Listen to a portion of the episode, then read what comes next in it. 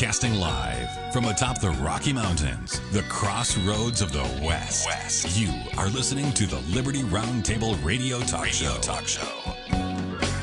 All right, happy to have you along, my fellow Americans. Sam Bushman live on your radio. Hard hitting news that Everett refused to use, no doubt, starts now. This, my fellow Americans, is the broadcast for February the 22nd in the year of our Lord 2021. This is our one of two, and our goal always to protect life, liberty, and property, and to promote God, family, and country on your radio and the traditions of our founding fathers. Yes, indeed, we use the blueprint for liberty, the supreme law of the land, the Constitution for the United States of America as our guide. We reject revolution. We stand for peaceful restoration of the greatest country on the face of the earth, and we're convinced the checks and balances brilliantly put in place by the founding fathers and one of the peaceful restorative solutions we have at our fingertips. People say, Sam, why do you say that every single hour, every single time? It gets boring. Because you need to know what our reference point is, ladies and gentlemen. They tell you that we're anti government. They lie. We double down and give our lives for the sacred cause of the proper role of constitutional government. So when they tell you that we're anti government, they absolutely are dishonest, folks. All right?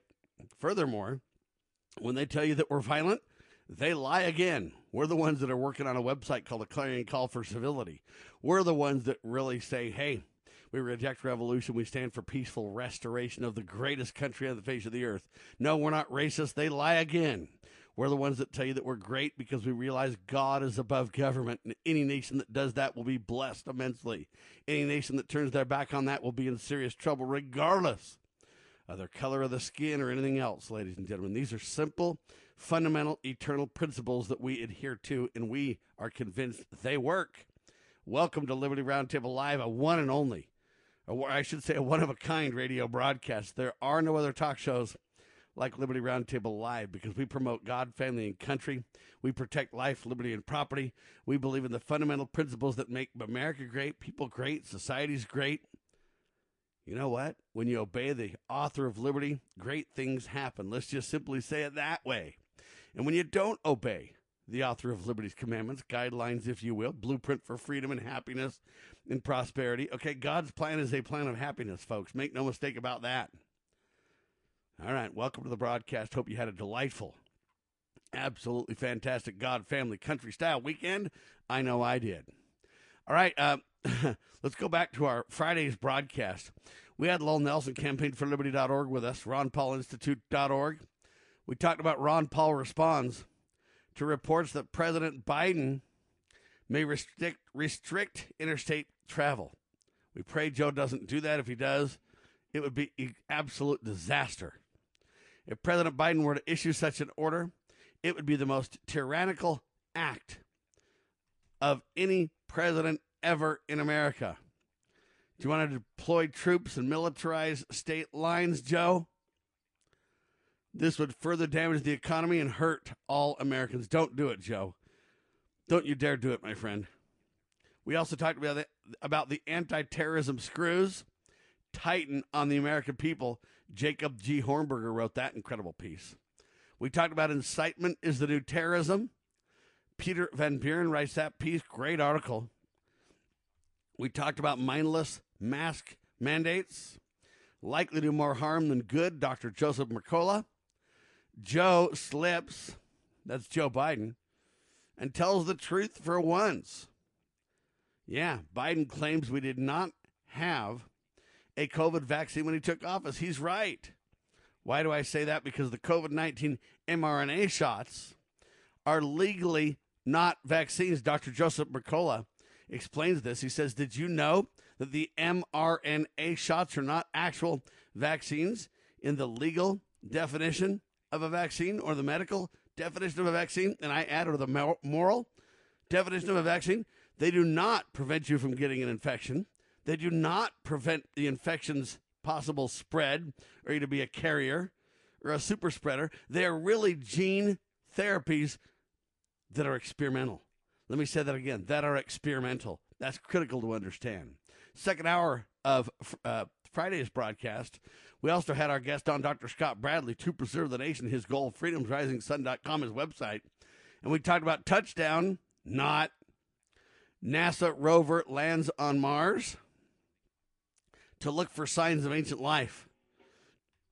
Mars, folks, is about 140 million miles from Earth. I don't believe we went to Mars for one second. The moon is about 250,000 miles from Earth. Yeah, pretty far, huh? 140 million miles to 250,000 miles, and we can't even get back to the moon, folks. All communication, they say, between Mars and Earth goes through satellites. I don't believe that either. If we can get to the moon so easy in the past 50 years plus ago,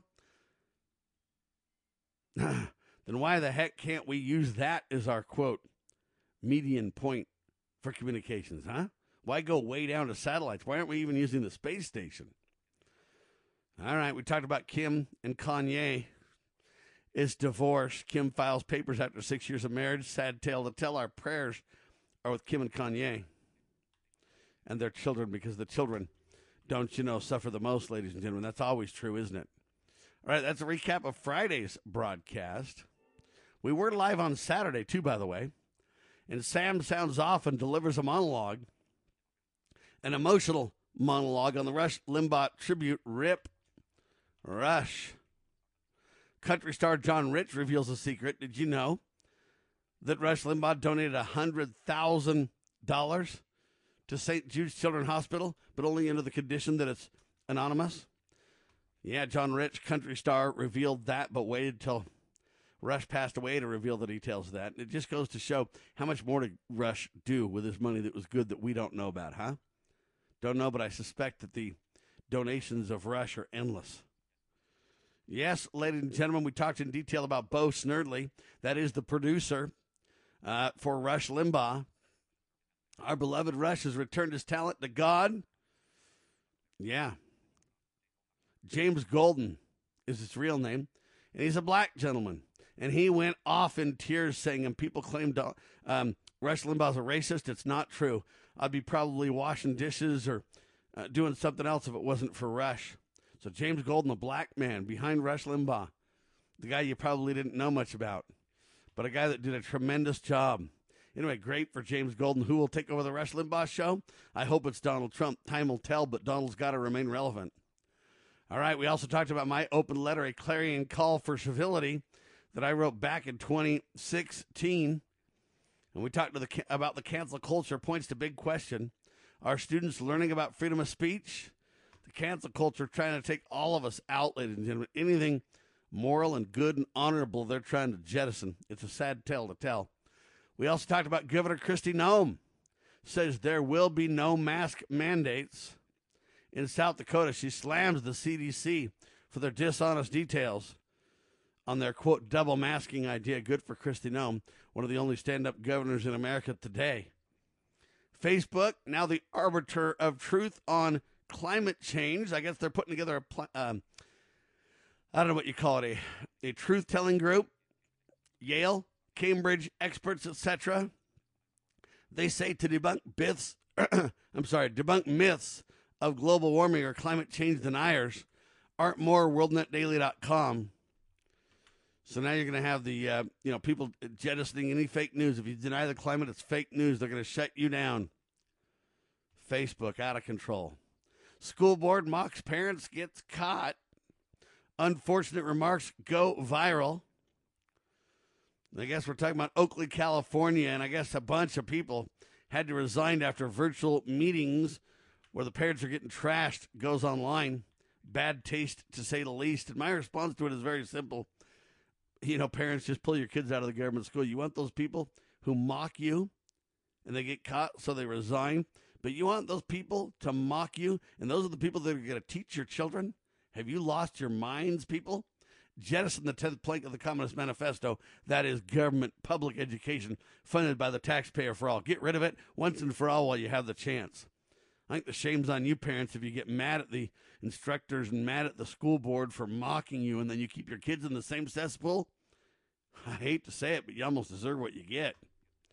Cancel culture is coming for me. They are coming for you and they're coming for us all, ladies and gentlemen. Let's be very clear about that. We also talked about a poll is Nancy Pelosi's idea on how to investigate the January 6th, quote, Capitol riot a good idea? No, because we don't trust the people that they would put in place to do the investigations. It'll turn out like a, uh, uh, Ken Starr fiasco, and never get to the bottom of anything significant, right? We also talked about a petition to have Cadbury's latest commercial taken off air. Yeah, issue um, people that are involved in this uh, effort to get rid of Cadbury's latest commercial are mad because Cadbury had a same sex kiss on TV. People are mad about it. Amen. I get it. Jimmy Kimmel goes to town on Ted Cruz. There he is, snake on a plane right there. I don't understand why we always turn to government to solve all of our problems in the first place. Why, when the power goes out in Texas, do we look at our government for everything? Why are we thinking Ted Cruz, the senator? He has no skills in power restoration. He has no skills in any ability to do anything to restore the Texans' problem because of a gnarly ice storm. Why look at Ted Cruz and mock him for going to Mexico? Hey, you made the guy rich. Look, we pay congressmen and senators plenty of money. We treat them like rock star elitists, and then we're mad when they behave like it. Folks, you got to look inward a little bit and look in the mirror and go, hey, why are we doing this? Why do we turn these people into rock stars? And then when they can't help us or when they betray us, we mock them. Why do we do that? Sooner we come to our senses and rely on ourselves and our families and our loved ones and our neighbors and we go local. The sooner we do that, the better off we'll be. And until then, we're going to be in nothing but more trouble. All right, Florida women, two of them dress up as grannies to get the vaccines. They got caught. They were only 35 and 44 years old. Why do people want the vaccine so bad? I just don't get it. Also, an Alaskan woman, her name is Shannon Stevens. She went to use the restroom in Alaska in an outhouse, and a bear bought her, or bit her in the derriere. Oh, yeah, bear got trapped in the porta potty, too, I guess, huh? You know where the solution can be found, Mr. President? In churches, in wedding chapels, in maternity wards across the country and around the world. More babies will mean forward looking adults, the sort we need to tackle long term, large scale problems. American babies, in particular, are likely going to be wealthier, better educated, and more conservation minded than children raised in still industrializing countries. As economist Tyler Cowen recently wrote, quote, by having more children, you're making your nation more populous, thus boosting its capacity to solve climate change. The planet does not need for us to think globally and act locally so much as it needs us to think family and act personally. The solution to so many of our problems, at all times and in all places, is to fall in love, get married, and have some kids. Have we realized the assault against our lives, our liberties, our faith? To defeat this assault, Christians and all people of goodwill should have strategies to prevail in our faith and principles, which are simple. No need for a complex formula. One goal, one aim. A strategy like the heroic Christians of the past. We win, they lose. Nothing less. Big Q, Little Q. The Calm Before the Storm by a friend of Medjugorje. The strategy of heaven revealed. Big Q, Little Q. The Calm Before the Storm. Available on Amazon.com or by calling Caritas in the U.S. at 205 672 2000.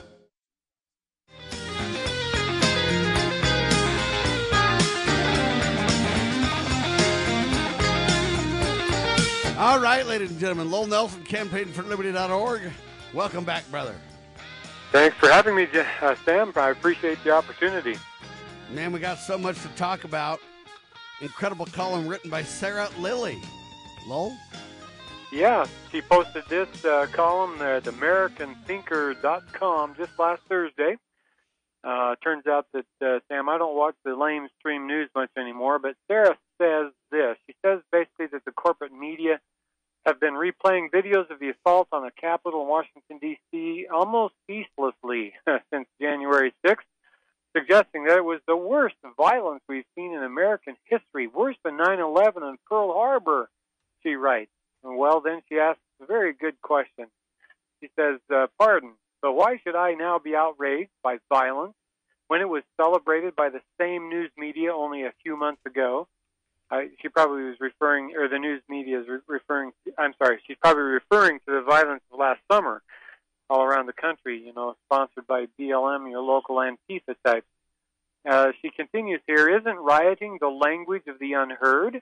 Why must I mourn the loss of life on January 6th more than that of David Dorn or Oscar Lee Stallworth Jr., the man burned beyond recognition in a Minneapolis pawn shop? Why is the January 6th riot wrong, but burning a Wendy's to the ground is a is a befitting form of social justice? Uh, and end of quote. So you know these are very important questions. Experts like Joe Scarborough would say, well, you know, they're not going to confuse the taco stand with the United States Capitol. Really? asked Lily. So why is the Capitol building more important than a taco stand? she asked. The statists uh, among us would say that the Capitol building is building is the center of American democracy, while this Sarah Lily would say, "You find me an unemployed businessman who insists that impeachment is more important than his being able to work his business in the marketplace. great, great, great point. Lily then asked, why is the Capitol building, building worthy of more grieving than the taco stand? The affairs that take place inside the Capitol are certainly more influential in public life than the taco stand, dot, dot, dot, but not in a good way. And then she, she, she mentions, you know, then she launches into what the difference really is she says, she asks, does the taco stand condemn our sons to death in the Middle East? Does the taco stand bomb civilians in faraway lands? Does the taco stand create economic policy that reduces one's ability to work in a taco stand? Does the taco stand create regulations that make everyday items more expensive for the average civilian? Well, no, no on all accounts. The taco stand doesn't cause inflation authorize drone strikes, or chastise me for using gendered language.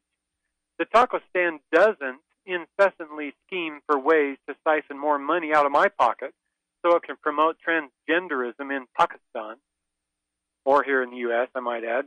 The taco stand doesn't confiscate my resources to satisfy its insatiable bloodlust to extract the fetuses from lower class mothers the taco stand doesn't dictate where I can buy health insurance or how to teach my children math.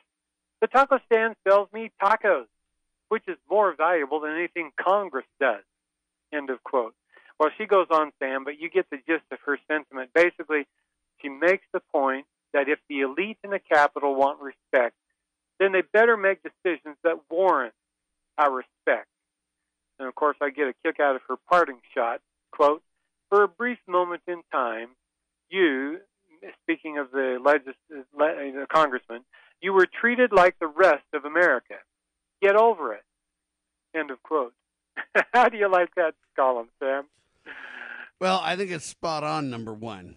And I really think this idea about understanding the language of those who are unheard. And I and I'm not saying that I'm defending rioting, rioting or defending violence or defending the uh, destruction of private or public property or property in general. I'm not defending any of that. But what I am saying is at some point, Ammon Bundy made this statement and it's just stuck with me. You know, what are we to do, Lowell? when the government's literally this out of control, what do we do? And uh, I don't I don't have time right now to drill into this article, but I want to just give you a quick 30 second on it because I think it relates to the point. Mm-hmm. Eric Holder created an Operation Choke Point under Barack Obama. An Operation Choke Point 1.0 was designed to deny uh, conservative groups or groups they, quote, disagree with their ability to have credit card merchant services. So what it does is it Operation Choke Points their businesses out of existence because they can't receive money. Well, I don't know if you know, Trump got rid of it. Biden just brought it back. It's called Operation Point Operation Choke Point 2.0, killing businesses with government rules and blacklists. And so oh. at some point, what are we to do when they choke off our money, when they call us terrorists, when they literally frame us and abuse us and lie? We can't get any redress in the courts because they're like, you don't have any standing, or they just toss it out, not even considering the merits of the case. You know, at some point, what are we to do? And I think this column, what's so special about the Capitol, really kind of highlights that reality check. Hey, in the article, there's one phrase that you mentioned, but I want to repeat. For one day, you experience what the rest of us experience. Isn't that kind of how it says it, Lowell? Yeah. Uh huh. Okay. Yeah, for one so, day. I- I'm not defending any of the uh, wrongs that have been done. Okay, I reject illegality and I reject criminal activity. However, her point has validity to consider. Ammon Bundy's point, what are we to do? Her point, for a day, you, you, you have to deal with like what the rest of us are dealing with when they riot all over the country and you back those riots, bureaucrats? Okay, what are we to do, Lowell? Anyway, I, I wrap it up with those kind of comments.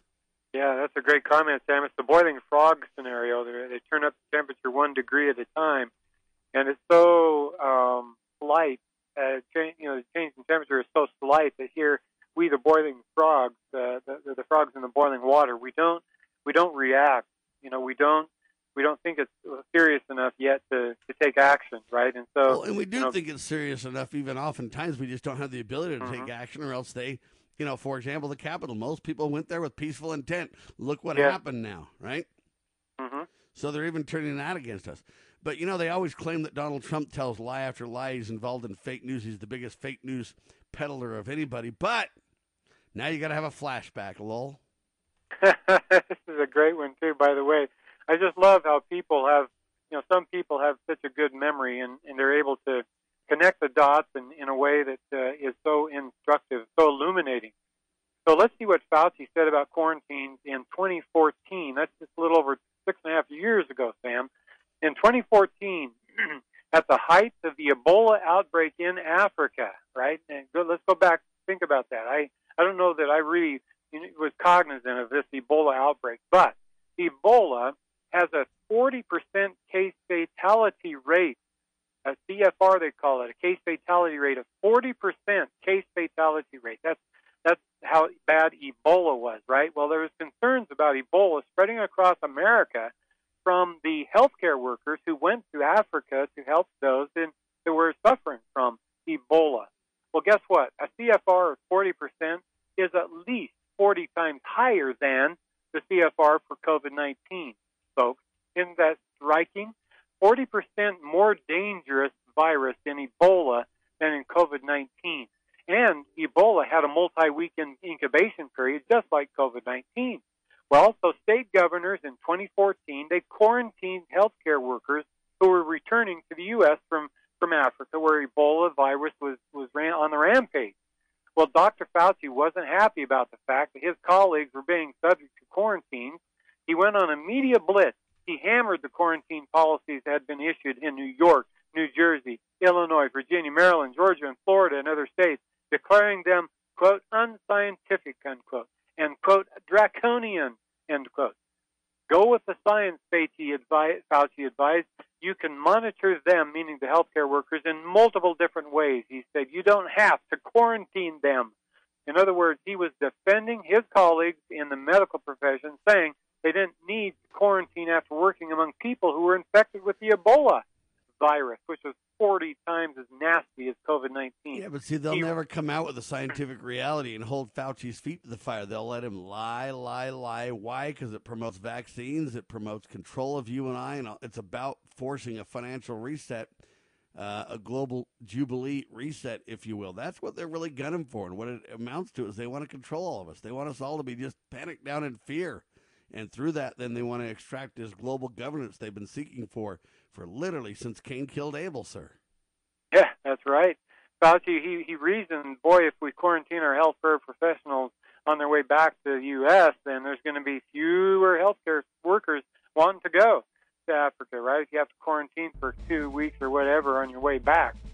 In fact, Fauci, who had personally been in close contact with infected Ebola patients, did not quarantine prior to his five TV appearances, morning shows basically, in October of 2014. Huh. Well, great to go back in the A time couple of short six years later, years. he betrays us all, and the mainstream backs him in doing so. Shame on Yep. them all, ladies and gentlemen. Quick pause. Lowell Nelson, Campaign for Liberty.org, Liberty Roundtable Live. Your daily Liberty News Wire.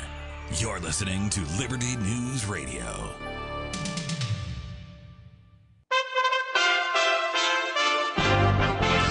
USA Radio News with Lance Pry. The United States has surpassed 500,000 COVID 19 deaths almost a year after the first was reported. The good news fatalities have slowed dramatically. This week's daily average is almost 40% decrease from that of the previous week, as according to data compiled by Johns Hopkins University. Some 8.8 million people in Texas, about a third of the state's population, still has issues with their water supply as of Sunday evening. Millions of Texans are still being advised to boil water before using, though all power plants are now back online. Officials in Houston, Texas, the biggest city in the state, said water there was safe to use without boiling. The painting The Scream by Edvard Munch is the second most recognizable work of art ever created, right behind Leonardo da Vinci's Mona Lisa. Recently, curators announced text in the upper left corner of the masterpiece reads, could only have been painted by a madman that has been authenticated to the artist. This is USA Radio News.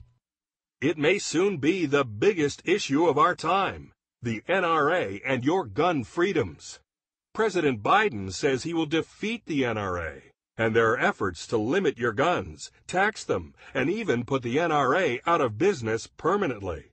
All this week, Newsmax TV's Stinchfield tells the real story about Joe Biden's war on the NRA. Watch Stinchfield at 8 p.m. Eastern to find out how the NRA is fighting back. Stinchfield is unafraid to tell you the truth. Everyone is tuning in. Newsmax TV is now the fourth highest rated cable news channel. It's on all major cable systems. Check your cable guide. If they don't carry Newsmax, call them. Or just download the free Newsmax app on your smartphone or smart TV and watch us anywhere. So watch Newsmax for Stinchfield and real news you can trust. 30 million Americans watch Newsmax all the time.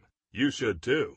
Actress Olivia Munn has props for the NYPD and everyone on social media who cared. USA Radio News Michael Fortier reports. The actress is friends with the man whose mother was attacked this week by a man on a New York City street in Flushing. Munn shared with her hundreds of thousands of social media followers a surveillance video of the attack on the 52 year old woman. A suspect was arrested Thursday, and Munn says it's due in part to the internet. It was an amazing moment of just seeing how powerful the collective can be when we kind of you know, become an army together. Munn on CNN Friday, she credits the NYPD for their quick response. The fact that I could DM the NYPD on social media and say, hey, this happened to my friend's mom. Here are some pictures. Can you help me amplify this? I got a response right away and they had a wanted poster out and they were on top of it. Munn says hearing of the arrest was an emotional moment for her. The victim, by the way, needed 10 stitches, but her son says she's doing okay.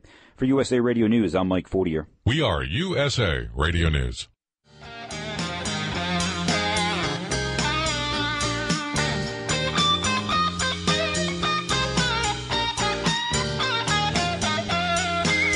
All right, Lowell Nelson campaign, campaign for liberty.org with me. We're talking about this uh, serious issue, ladies and gentlemen. Fauci's out of control. And uh, you know what? There was a way bigger potential for pandemic back in the day in 2014, and he simply rejected every attempt by anybody to try to slow it or to try to quarantine people or try to.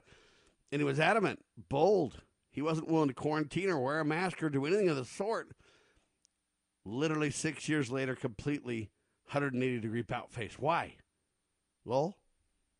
Well, that's a good question, Sam. I think he has a monetary interest in the vaccine. In pharma, big pharma, uh, he works for him, I'm sure, and probably going to benefit uh, personally the more vaccines that are sold by big pharma. And uh, you know that's that's I'm sure that's part of it, just the self-interest in getting getting money. Um, maybe he wants to rule the world. Maybe he wants the WHO to rule the world. Maybe he's in favor of the technocracy that wants to rule the world. And so I don't know, but uh, it's a darn good question, Sam.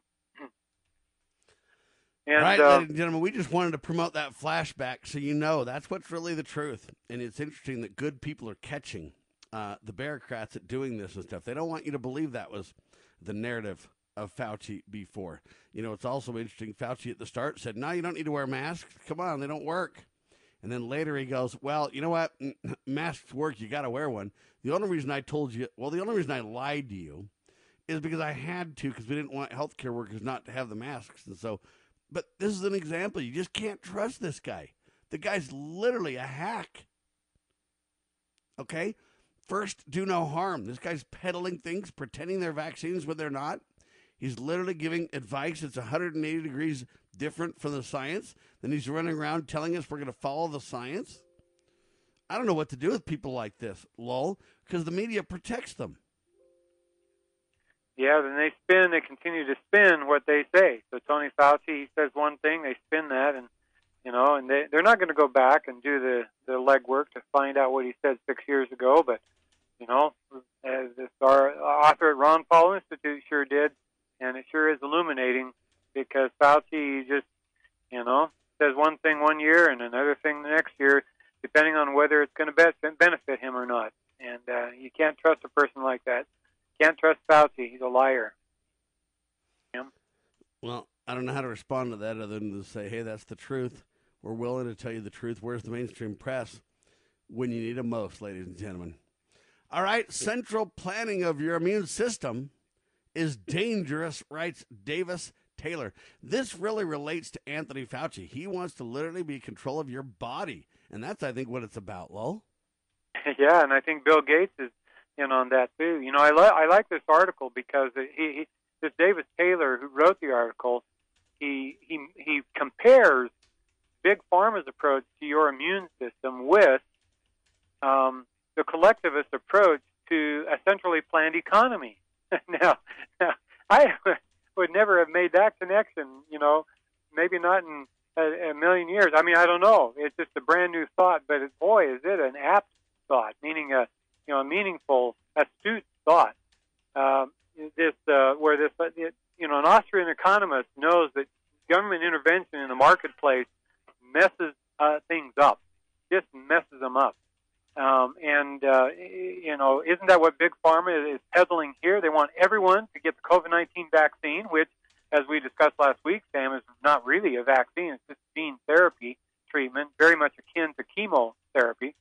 Anyway, that approach is a one-size-fits-all approach. It's a centrally planned approach to your immune system right? You as an individual, Sam, whose body chemistry differs from mine and from every other person on the planet, in a free market, a consumer is free to purchase whatever is available. Not everyone is forced to purchase the same thing.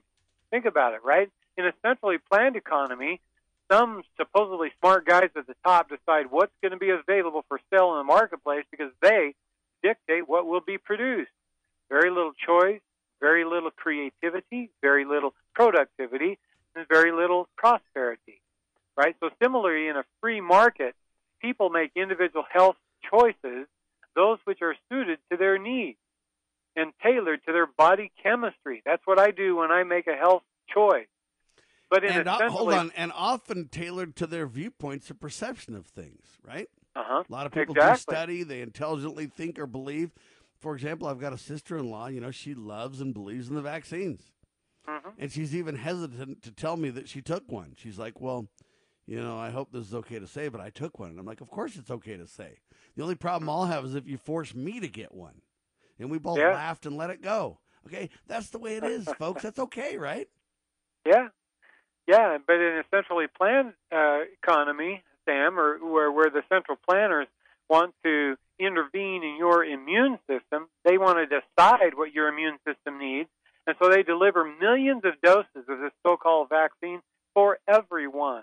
Just as government intervention fouls things up in the marketplace, they foul things up in the immune system. I just I just love the comparison between you know a centrally planned economy and a centrally planned immune system, Sam. It just strikes me as, as a funny bone, but but it's so true. It's not a laughing matter, but but it's just just so true. I mean, you look at the Austrian school, the, the example after example of of how uh, state intervention causes unintended consequences and ignores opportunity costs. For example, rent controls reduce the incentive to own rental property. Right? If you can't charge a market price for your your rental property, you're you're not incentivized to own rental property. And, and and and of course that shrinks the supply of rental units and ultimately hurts those who need the help the most. Uh, similarly, there, you got the minimum wage laws. They make labor more expensive, which reduces opportunities for unskilled labor. It hurts the very people the legislation was designed to help. Examples of economic opportunity cost. That's when the state usurps funds from businesses through taxation, using the funds to pay bureaucrats' salaries or for some other purpose, but at the cost of the businesses having fewer funds to hire new employees or to buy new capital equipment, right? So those are the examples from from from our our economy where state intervention causes unintended consequences, and in fact, hurting the very people they were supposedly designed to help. Well, it's very, very same, same thing happens in big pharma. Big pharma, they've been pouring money into the campaign coffers of the politicians for years, decades, Sam. Big pharma has been buying the favor of government intervention for years. Yes, they And- have. and- we'll get into that in just a second. But before we do, yeah, I want to really highlight this idea. You know, who's in charge of Sam Bushman's immune system? Sam uh-huh. Bushman or Tony? Tony Fauci, right? And so here's the reality, folks. Just as natural laws enforce and drive the economy, so does it in the human body in the in the immune system. All right? Natural law is key. Now, we can debate on what we believe natural law is, but I believe in natural herd immunity. I believe one of the great ways that God protects us all is you know what? Some people get sick. It's part of life, it's part of the human experience. But what happens is when people develop a herd immunity, a natural herd immunity, they have, you might call it God's natural vaccine. Mm-hmm. Because if we're going to call, you know, human testing and, you know, gene therapies vaccines, then we could certainly call, you know, getting a little bit of the disease, getting sick, and then passing these traits to society through herd immunity. Okay, if we're going to call it vaccines, we can call anything a vaccine. So my point being, why not just rely on God? Now these natural laws come into play here. Fauci would like to circumvent those and pretend he's God. And I reject his notion. So natural law is one of the keys here that we need to understand. And they're trying to circumvent natural law, Lowell. That's true. They're trying to circumvent the body's natural defenses by injecting, um, you know, a, a, a, this, this vaccine material directly into your bloodstream, into your musculature. And because it circumvents the body's natural defenses, then it's it's it's counterproductive. It's intervention into your immune system with serious repercussions. And uh, let me just mention a couple of those down later here in the article. Um, I'm jumping down to uh, unintended consequences um, here. Uh, Well, let me stop you there, though, and I think we give them too much credit when we say unintended consequences. I think in the past it might have been unintended consequences years and Mhm. years and years ago in the 1800s and 1900s when vaccines started to come, you know, on the market and stuff like that. Maybe unintended consequences, but now I believe they're intended consequences. They know full well what they're doing. We'll prove it in seconds, lol. Excellent. Yes. Um, for example, those receiving a live virus attenuated vaccine can shed vaccine strain live virus in their body fluids, potentially causing the vaccine strain virus to be transmitted to others. In fact, in 2018, the FDA posted a warning that immunocompromised persons and pregnant women should avoid those administered Varivax for, for up to six weeks after vaccination. Sam, many it, unintended gentlemen. consequences. They admit it, sometimes unintended, sometimes intended consequences. But, ladies and gentlemen, let's dig in further about what government has done to pretend different from the truth. The Foundation for Moral Law is a nonprofit legal foundation committed to protecting our unalienable right to publicly acknowledge God. The Foundation for Moral Law exists to restore the knowledge of God in law and government and to acknowledge and defend the truth that man is endowed with rights not by our fellow man, but by God. The Foundation maintains a twofold focus. First, litigation within state and federal courts. Second, education conducting seminars to teach the necessity and importance of acknowledging God in law and government. How can you help? Please make a tax-deductible contribution, allowing foundation attorneys to continue the fight. You may also purchase various foundation products as well at morallaw.org. Located in Montgomery, Alabama, the Foundation for Moral Law is a nonprofit, tax-exempt 501c3 founded by Judge Roy Moore. Please partner with us to achieve this important mission. morallaw.org. The spirit of the American West is live and well in Range Magazine, the award winning quarterly devoted to the issues affecting the American West. Each issue contains informative articles, breathtaking imagery, as well as the culture of cowboy spirit today, and gift ideas like the 2021 Real Buckaroo calendar. Order online from rangemagazine.com. Loving Liberty Network salutes the spirit of the American West at rangemagazine.com. Well, my mom smokes and my dad smokes, and I saw them smoking, so I tried it. They're telling me not to smoke, but they smoke themselves. When it comes to smoking, are you sending mixed signals? But when you teach someone a certain way to do things and you go back on that certain way, it sends mixed signals to the person that they're trying to teach. The parents need to be the example. Smoking. If you think you're old enough to start, you're smart enough to stop. A public service message from this station and the Church of Jesus Christ of Latter day Saints.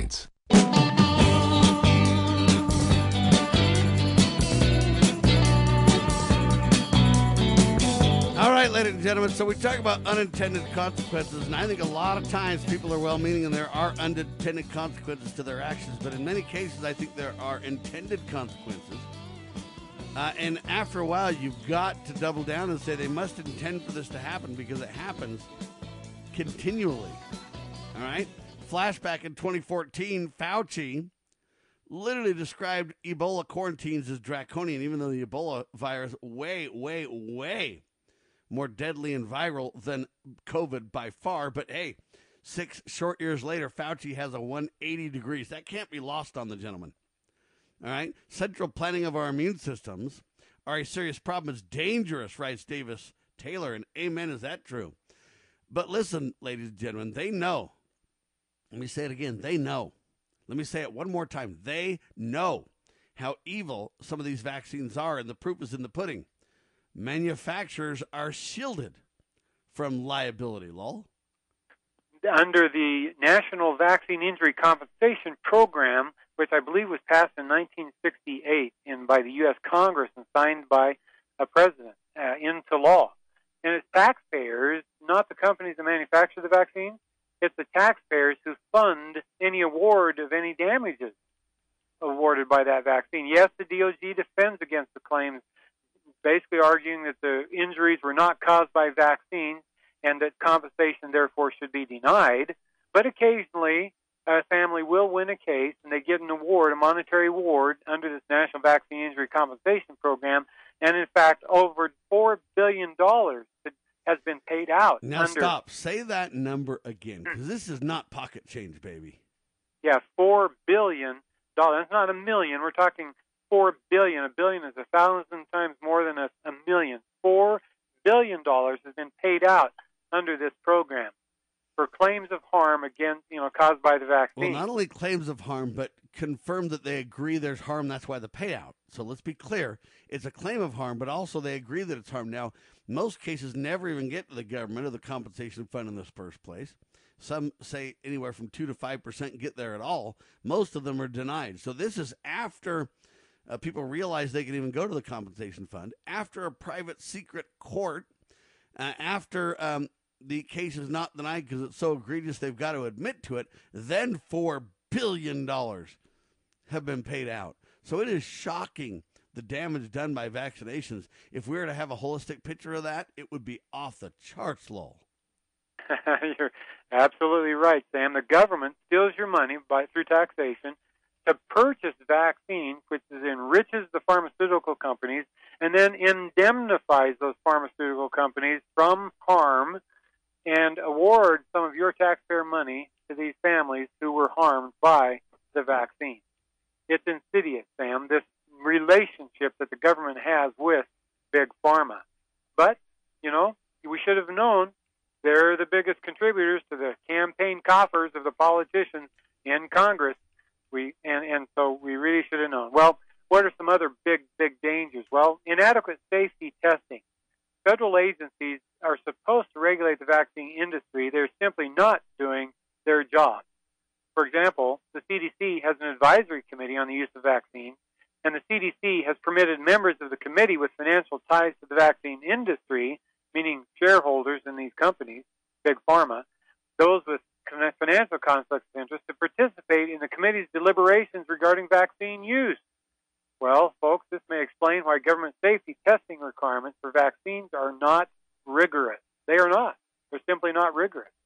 There's a revolving door between U.S. agencies and vaccine makers. Julie Ger, uh, Gerberding, I guess is her last name. Yeah, I think it's Gerberding. Yeah.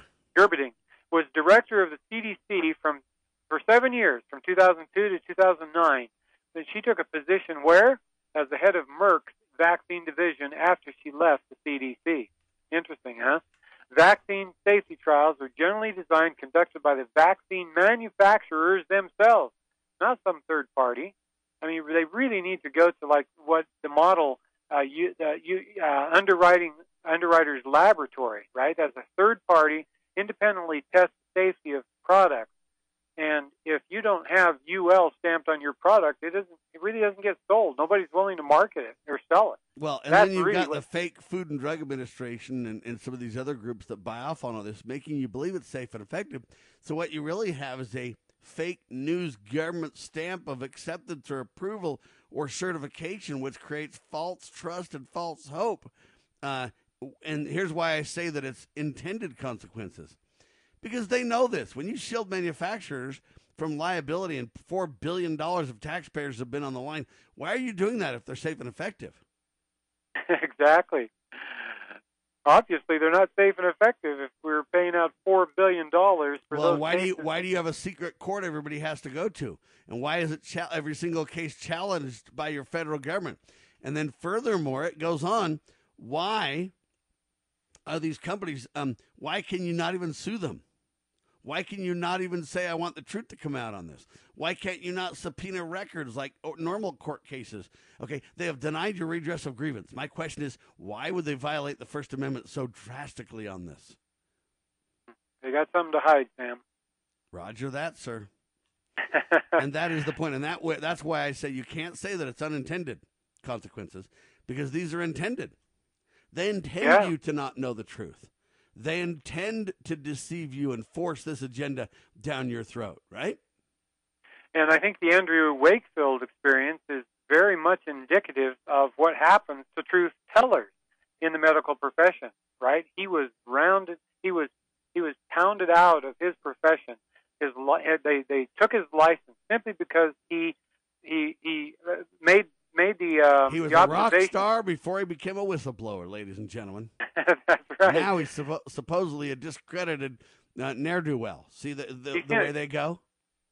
That, that's right. He simply questioned the the efficacy and the safety of the MMR vaccine in the UK.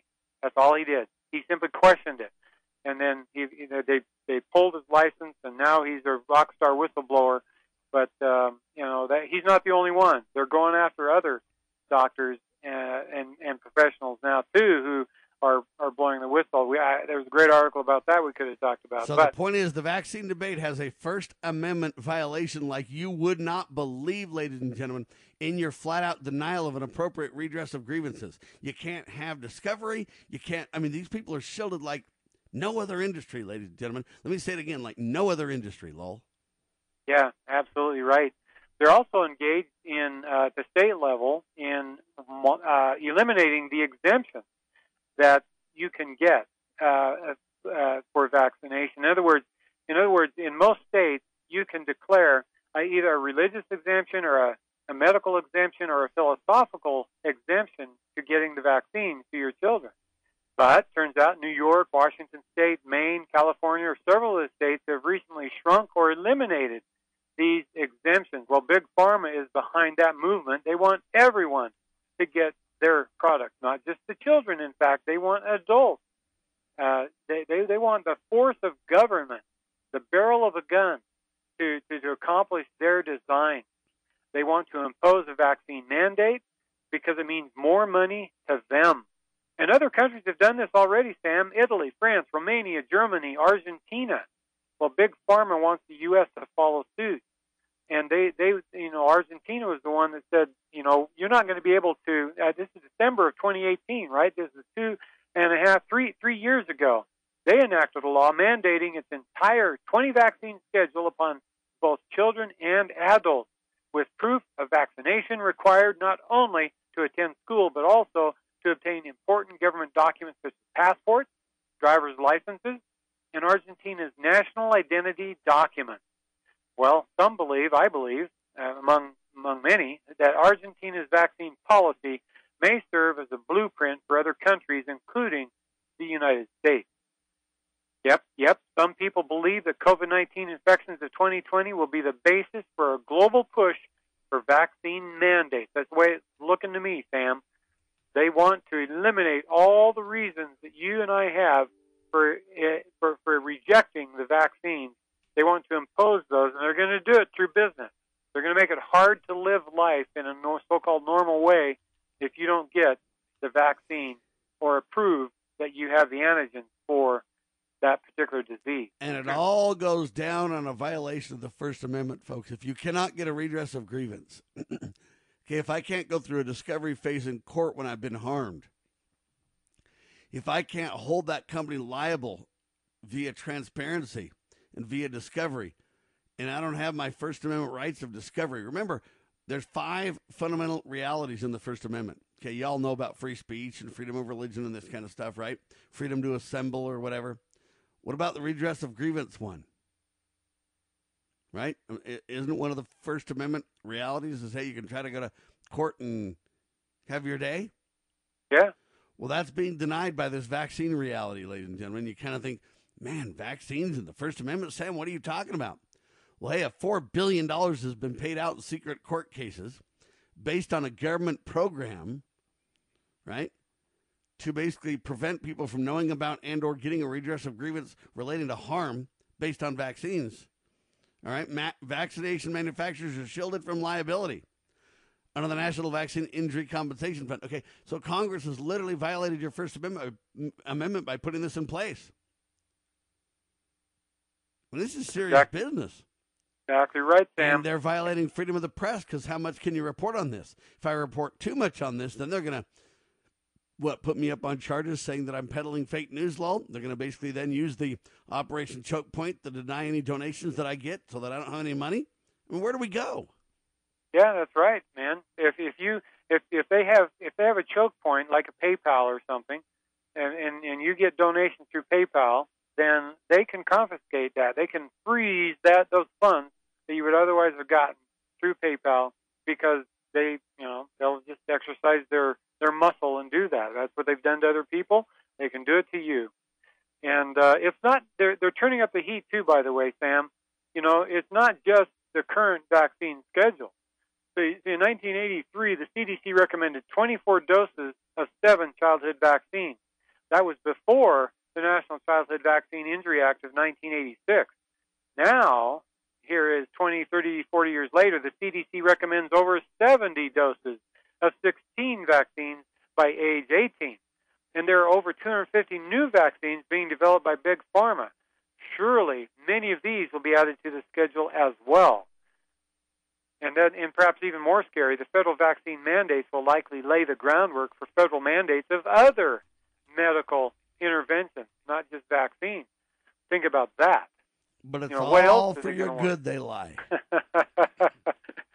oh, that's that's terrible. So violation of rights, unintended consequences, opportunity costs, um, distortion of history. See, they don't want you to know that death rate from infectious diseases plummeted before the widespread use of vaccines. Sam, 74% decline in in serious and death rates of, from infectious diseases before vaccines came onto the scene, but you won't hear them talk about that, Sam. Well, they never let a good opportunity go to waste, did they? They jumped on and took credit for it and deceived the people, and they've been lying for years. Oh, man. And now we're starting to catch them at their lies when we prove that they've already paid out $4 billion. And while they tell you they're safe and effective, why are they shielding these companies from liability then? I don't know how you could be more clear and more simple. They're they're committing a fraud, ladies and gentlemen. Thank you, Lowell. We'll talk soon, Friday, buddy. You're welcome, Sam. There you go. Lowell Nelson, Campaign for Liberty. God save the Republic, ladies and gentlemen.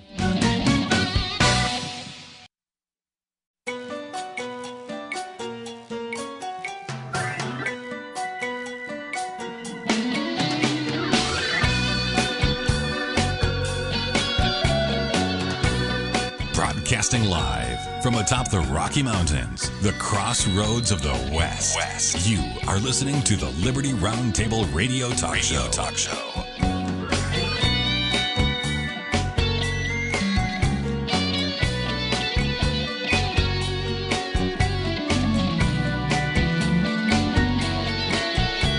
All right, happy to have you along, my fellow Americans. Sam Bushman, Liberty Roundtable Live, hard hitting news the networks refuse to use, no doubt, continues now.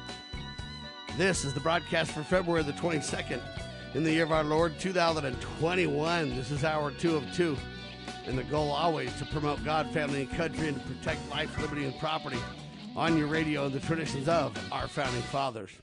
Dr. Scott Bradley with us, ladies and gentlemen.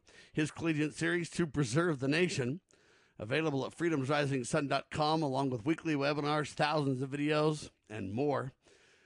Q&A on the Constitution, weekly, when you're at freedomsrisingsun.com. Spread the word, tell your neighbor, would you please? Dr. Bradley, welcome, sir. Always good to uh, start off a Monday morning with a little rousing conversation. Amen to that. And boy, do we got a rousing conversation for you today, my friend. Well, what are you brewing up today? All right, let me tell you a little tale and then I'll have you respond. This is going to be, I'm sure you're going to have a fired up response to this one, my friend.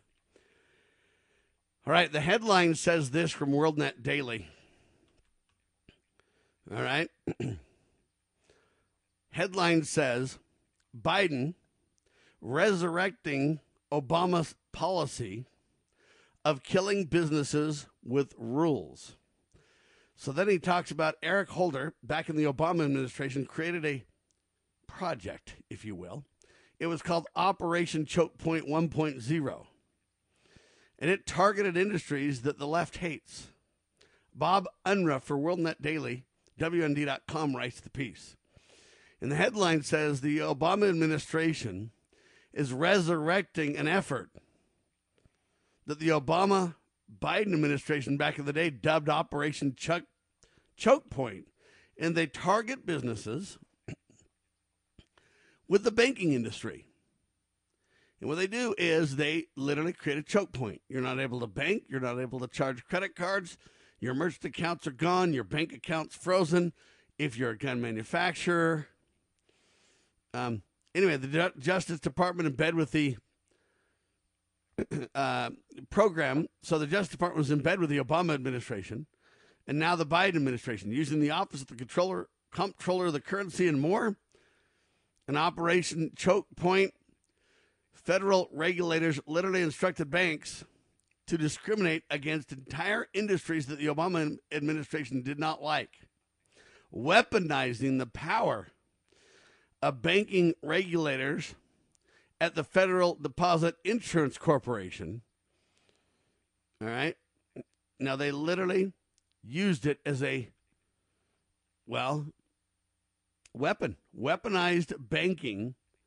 This made it difficult, if not impossible, for politically unfavorable businesses such as gun manufacturers, you know, gun distributors or gun sellers, short term lenders. We, we go on and on and name the easy ones to focus on. Anyway, Donald Trump got in office and jettisoned that program. But now, as you know, that Joe Biden overturning everything Donald, now Joe has brought back Operation Choke Point. It's now called Operation Choke Point 2.0. And that means it's coming back with a vengeance and a broader scope, Dr. Bradley. You know, this this whole thing is so sick and wrong at every level. I, I don't even hardly know where to start. Uh, we'll just t- tick off a few things here, then and then maybe we'll pick up on a few things. I don't know. Um, the the use of government to destroy uh, legitimate uh, business exercises is not new at all, really. I mean, but it was intended to never be that way in in the under the plan put forth by the American founding fathers the very term general welfare has to do with uh, setting up a situation where government intervention was uh, not to occur, where the government was there to prevent uh, disruption like civil unrest and, and injustice and uh, phony baloney banking situations and uh, domestic terror and foreign terror and all that kind of stuff. It was there to to get the government out of the way and give a chance for everybody to go out and succeed at doing what they could do best. And the problem is that the, all these things um, have been going on for a long time, in spite of uh, indications in the Constitution that government wasn't supposed to be dinking around with business. I mean, like Article 1, Section 10 is no state shall pass any law impairing the obligation of contracts. You can't get in the way of business dealings. You're not supposed to. You know, the Ninth and Tenth Amendment. The Ninth Amendment says even if we didn't mention a, a right, we've still got it, which would be to do business, for example, or whatever color shoelaces you wanted. You could choose. The, our rights are innumerable, and if uh, even if they didn't mention them, we still have them. The Tenth Amendment says to the to the general government, if we didn't send you any power, you ain't got no power. And uh, all of these things are bad. But but if you look back, I mean, go back to what what happened right after nine eleven, when the Bush administration was involved. They put onerous burdens on financial institutions that were passed on, of course, and made more onerous, and they continue today, for anybody that wanted to do business with any financial institution. That's just the way they've done it. I mean, the, the banks and financial institutions have become basically de facto government agencies enforcing government policy with their reporting of things that happen. I'll give you an example here. Probably 15 years ago or so, uh, we had a fire in our home, and um, there was a substantial amount of damage. And without going into a lot of the details, I, I got a, a fairly large settlement check that was to be used to repair my home. Well, it was way outside the bounds of what I normally deposited, and so I had to have an interview. I had to have an interview with the uh, with the bank vice president before I could deposit that check. Oh, where did you get this, brother Bradley? I mean, my goodness gracious. You know, it's it's so appalling to me that they have interjected themselves. I mean, you know, this uh, that that one where they uh, they bought a whole bunch of firearms and shipped them to Mexico to try and help shut down the way um, uh, yeah, firearms dealers Operation might deal. Gun Walker or whatever you want to say, right? Yeah, and then they had the uh, the deal where you could, if you hand loaded firearms, I mean, you know, hand loaded your your ammunition.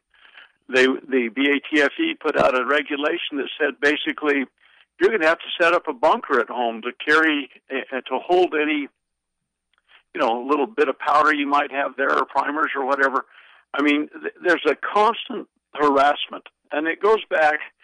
Um, you know, back if you look in the Declaration of Independence, there were 27 offenses that the king, that, that, well, the founding fathers enumerated 27 things the king had done that helped them justify armed revolution against the king.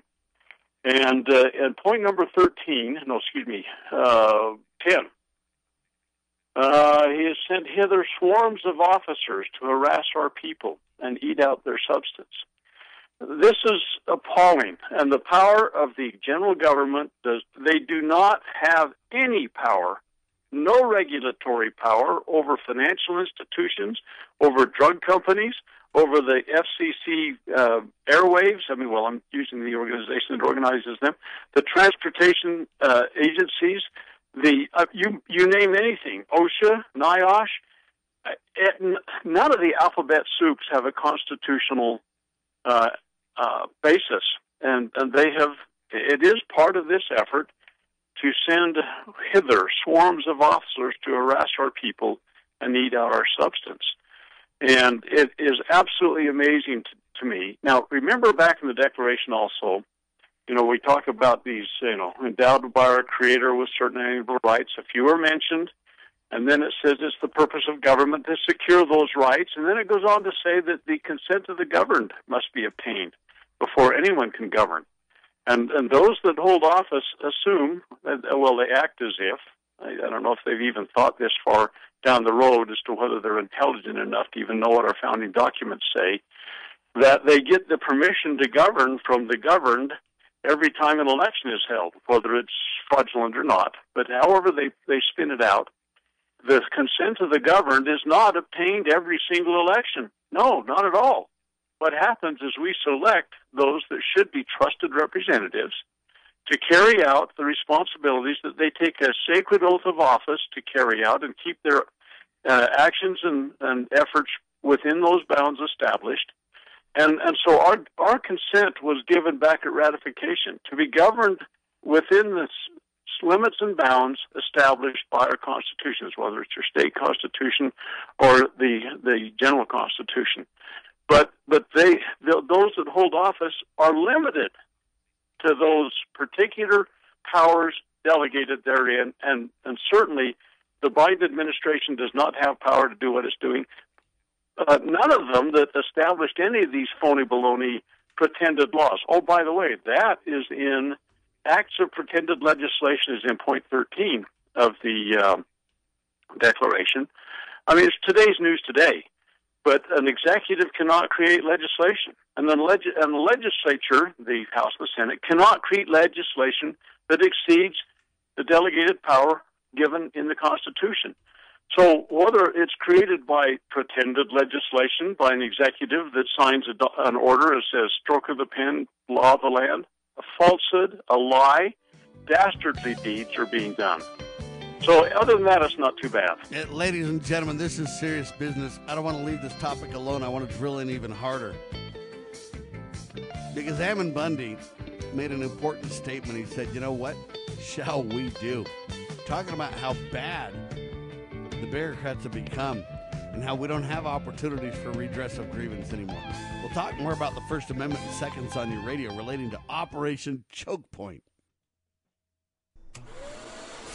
Getting the kids to school, cleaning the house, doing the laundry. It seems that the work routine as a stay-at-home mom is never ending. And even though I'm a prime grocery shopper in our family of four, I simply don't have time to scrutinize all the labels on the countless food products I buy. Oh sure, I've noticed all the latest certification seals. Organic, non-GMO, gluten-free. It definitely seems to be the latest craze. But it was only recently that kosher certification seals caught my attention. You see, my husband had me download an app called Kosher Certified, and it shed light on a century-old certification industry that slipped under the radar screen from the majority of our public. I also noticed a question mark at the end of the app name, and that makes great sense as there's far more questions regarding this industry than answers. In fact, the developers refer to this as the kosher question. Sure, I'm a busy mom and didn't pay attention to our food culture, but now I have transparency, a convenient grocery list feature, and the ability to eat in favor of my family's best interests, and you can discover it too at thekosherquestion.com. Abby Johnson was once director of a Planned Parenthood clinic in Bryan, Texas. After a moral crisis, she quit, and now she campaigns against what she once endorsed. They implement abortion quotas in all of their clinics. What do you mean quotas? You have to perform a certain number of abortions every month. Um, one of the reasons that I left. Are they explicit about that? Yes, it's it's in your budget, right there on the line item.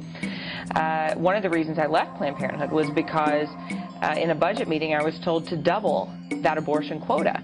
And for me, as someone who had spoken to the media and had said, you know, we're about reducing the number of abortions, we're about you right. know, prevention, all of these other services. I was shocked. so since you actually worked at a Planned Parenthood, give us some sense of the relative number of abortions.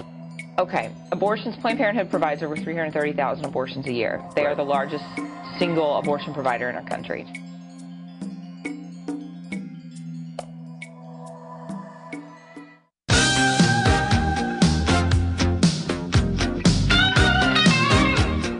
Ladies and gentlemen, both hours today we're talking about the First Amendment being under assault like never before. Wow, we talked last hour with Lowell Nelson about these vaccines. And you literally have a scenario, folks, where manufacturers are shielded from liability.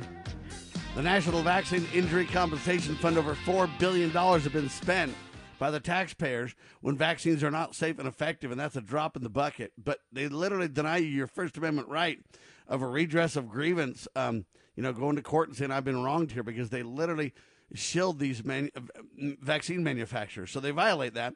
Then because it's a secret kangaroo court, they deny you your free speech. They deny the freedom of the press. I mean, it's First Amendment assault under attack like you wouldn't believe. Second hour with Dr. Scott Bradley. Right now, we're discussing a similar reality of the violation of the First Amendment like you wouldn't believe. Biden resurrecting Obama policy of killing businesses, Eric Holder's Operation Choke Point. It was 1.0 under the Barack administration. It's now 2.0, resurrected under the Biden administration. And I've often wondered why would they attack Donald Trump so hard, ladies and gentlemen? I mean, look, Donald didn't even really do that much for America. I mean, don't get me wrong, he did a lot, but nothing that seems to be binding or, or, or solid enough. We didn't overturn Roe versus Wade. We didn't get rid of Obamacare. We didn't. I mean, Donald did a lot of good. Don't misunderstand the point, but nothing game changing. Nothing to turn the car around from the heading towards tyranny or communism or socialism, uh, uh, 180 degrees towards, you know, driving towards liberty. Nothing. That's what I thought. But now when I see that President Donald Trump in 2017, okay, the DOJ, Department of Justice, declared Operation Choke Point formally over. And they created the fair access rule to try to create its demise. The idea was instead of just blocking huge swaths of people you disagree with, creating massive blacklists to shut people down, you need to try the merits of each situation if you want to challenge someone's access to the banking system. Well, what Obama and Biden did the first time under Operation Choke Point 1.0 and what they're now resurrecting under Operation Choke Point 2.0 is this idea where federal regulators, that's bureaucrats under the administration, the executive branch, if you will, under Operation Choke Point, federal regulators literally instructed banks to discriminate against entire industries, entire groups that the administration, Barack in the first case, Biden in the second case, find objectionable. All right, so Operation Choke Point bypasses public input and the legislative process, leaving politically unpopular groups, businesses, individuals, nonprofits all to fend for themselves. Okay, so Donald did something to try to jettison that. Again, Andrew Jackson routed out the bankers. Donald Trump tried to do a similar thing to some degree. Uh, this is serious business, and I'll tell you why this is kind of king of the king of the hill when it comes to discussions. Because if they can literally chop off our access to credit cards and banking, uh, and they start with merchant accounts to say business you can't you know receive revenue, whether it be donations for a radio program. I don't know if you know this, but Operation Choke Point even shut down access to the American Family Association and then they had to fight for another credit card merchant account provider. They got attorneys that sued. Back in the day,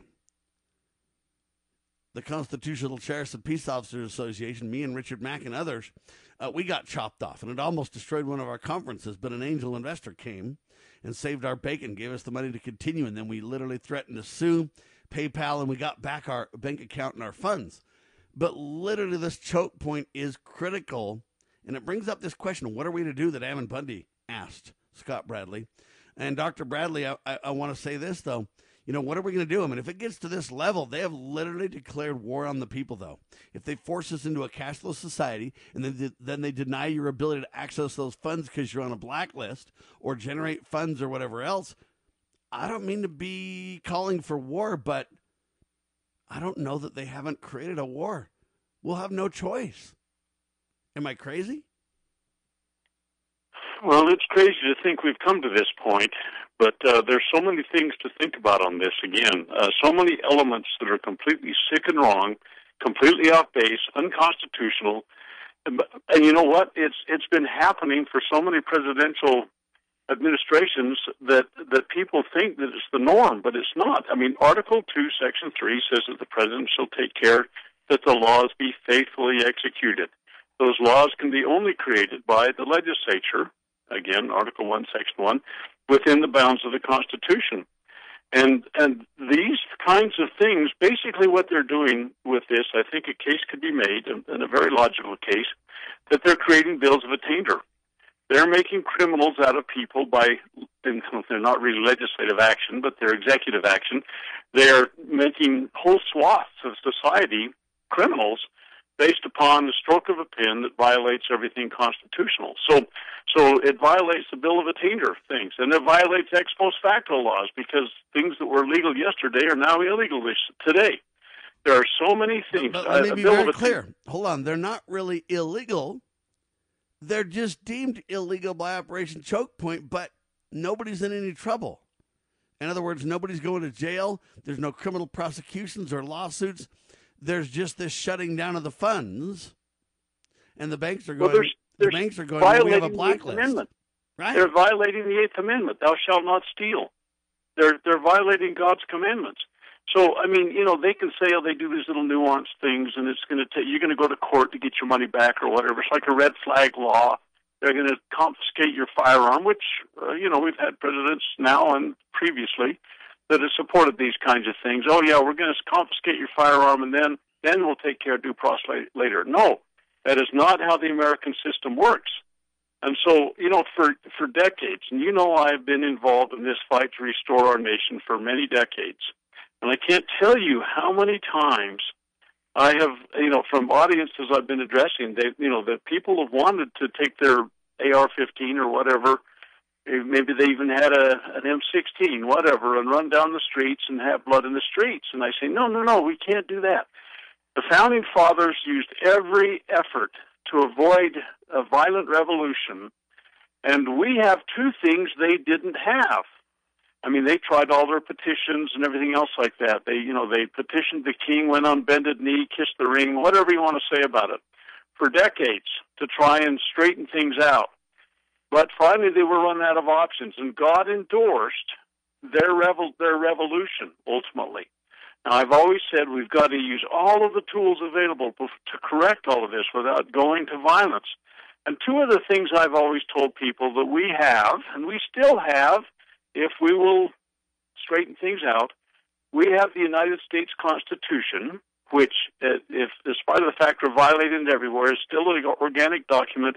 It's written in plain English. Those words have meanings. Those meanings can be known, and they can only mean what they meant in 1787.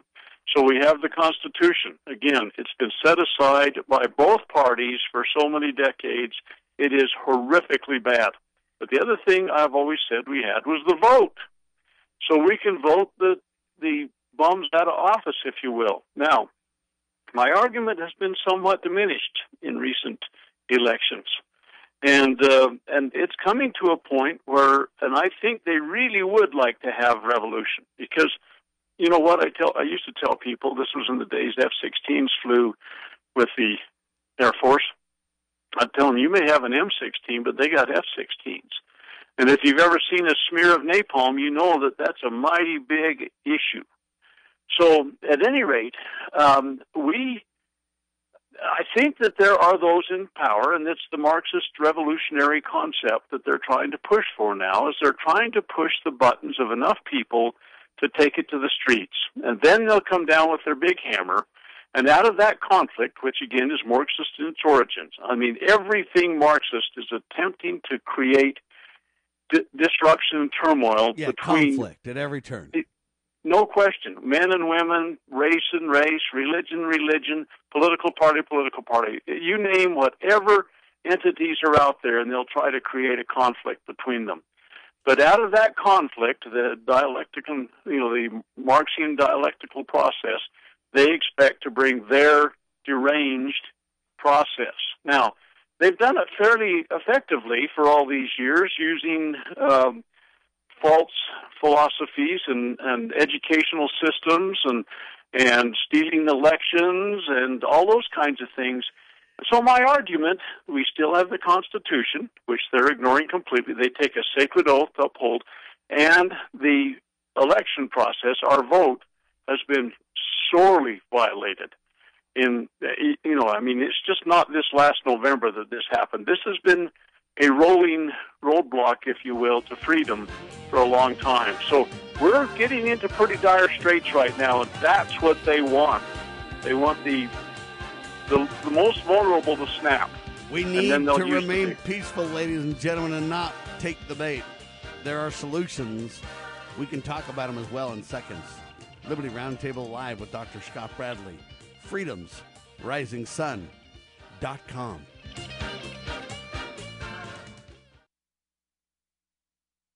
Exposing corruption, informing citizens, pursuing liberty.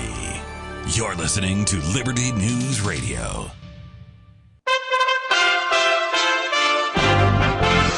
USA Radio News with Lance Pry. United Airlines Flight 328 was carrying 231 people from Denver to Honolulu on Saturday when one of its engines failed, causing debris to scatter across Colorado's capital. The Federal Aviation Administration said Sunday there must be stepped up investigations of Boeing 777 aircraft that contain the same engine model that failed. That's the Pratt & Whitney 4000 engine. After a month of laying low at Mar-a-Lago, President Trump will make his first speech since leaving the White House. Trump is set to speak at the Conservative Political Action Conference in Orlando, Florida next week. He'll be talking about the future of the Republican Party and bringing to light President Biden's disastrous amnesty and border policies. Vice President Mike Pence declined the invitation. A California mother who vanished on a road trip to Joshua Tree National Park has been found dead, authorities said. Erica Lloyd, 37 of Walnut Creek, has been identified by skeletal remains found in Wonder Valley last month. USA Radio News. Balance of Nature's fruits and vegetables in a capsule, changing the world one life at a time. The product that you have given me here is, as far as I'm concerned, sent to me from heaven. I love it a great deal. It's hard to find anything that's real nowadays. I enjoy it immensely. It's making my life so much better. I feel so much better. And during this pandemic, I have no worries whatsoever. My immune system has got to be at a top notch level. I don't seem to get colds or anything. I don't know what getting sick is anymore. This is so cool. Experience the Balance of Nature difference for yourself. Right now, Balance of Nature is offering free shipping and 35% off on any new preferred order. Call 800-2468-751. That's 800-2468-751. Or by going to balanceofnature.com and make sure to receive this special radio offer by using discount code USA. The United States has reached a gruesome milestone. USA Radio News Dan Naraki reports. Half a million Americans have died of the virus as of Sunday, according to new data from Johns Hopkins University. Dr. Anthony Fauci calls that milestone devastating. The chief medical advisor to the White House tells CNN that the death toll from COVID is something unseen in more than a century, and is why he continues to push for public health measures. It's really horrible. It's something that is historic. It's nothing like we've ever been through in the last 102 years since the 1918 influenza pandemic. People decades from now, Dana, are going to be talking about this as a, as a terribly historic milestone, you know, in the history of this country. To have these many people to have died from a respiratory-borne infection, it really is a terrible situation that we've been through and that we're still going through. From the USA Radio News Ohio Bureau, I'm Dan Naraki. Thanks for listening. We do appreciate it. We are USA Radio News.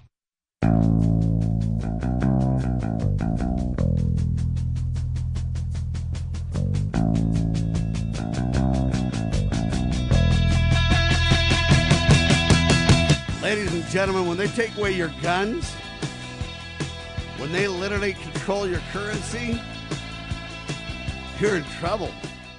Ladies and gentlemen, this is serious, serious business.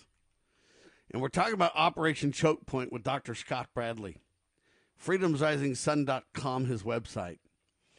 And under tw- in 2017, President Trump got rid of Operation Choke Point. Obama started it.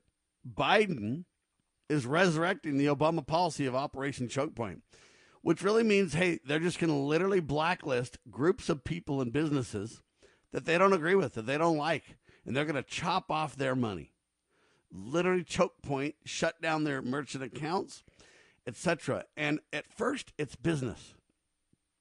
Okay, at first, it's groups you may think, oh, that's horrible. I don't like that. But, well, you know, they might be racist or they might be, oh my gosh, they, you know, um, they're for the family. They're for, they're Christians. They're, okay, even the American Family Association got shut down and had to seek for another credit card um, company. Okay, this is serious business, ladies and gentlemen. Well, what happens under Operation Choke Point, maybe 3.0, where they just simply say to the average individual, you know what, you're a climate change denier, Dr. Bradley. I'm sorry, but you've been blacklisted, my friend. You cannot access your bank account or use credit cards uh, anymore. Where will this go if we let it be unchecked, Dr. Bradley? You know, you know me. I like to look backward to see what's coming forward in front of us, and uh, there's always something we can learn from history. And of course, we could talk about the uh, the debauchery that happened with American currency, the continental dollar, and so on and so forth. We don't have to go back that far. Hundred and about five or six years ago, Pancho Villa was marauding around Mexico. He was a, a red flagger. He was he was a communist, a Marxist. Most people don't know that. They thought he was a Robin Hood bandito, but no, no, he was not. He was a communist. And what what he did to completely control the people that he lorded over was he knew that if you had economic freedom, you were somewhat free. And you could find a path to not only success, but prosperity and ultimately find your way out of the morass that they were in. So what Pancho Villa did, he took control of the currency of Mexico. Mexico's been upside down and backwards since then. And uh, what he did is he implemented a fiat type currency, valueless money, just like we have in America. We got it about the same time, maybe a little earlier. But at any rate, um, so so he shut down all of the really rich silver mines in Mexico. And, and without going into how I know this from some of the vestiges of what Villa did, um, he took away their real, true monetary system and, and implemented a fiat currency that he was in charge of. He could manipulate and use whatever he wanted to do. And like I say, the, the people have, have been really under the thumb of some kind of socialist morass ever since then. And, uh, and that's basically where we're coming in America. If they completely shut down the semblance of economic freedom we have, and of course, there's been a lot going on since the Federal Reserve came into place in you know the 1913 Act, and how they have been debauching our currency. And about 90, it's almost 99% of our 99 cents out of a dollar have been lost in their purchasing power since they did this thing. But this is another step in that, I believe, wherein they are, are attempting to control. Uh, we can't even do a free exchange. You and I, I couldn't buy a bicycle from you if they carry this out because I couldn't hand you uh, what we consider to be cash, but they're Federal Reserve notes. They have no value.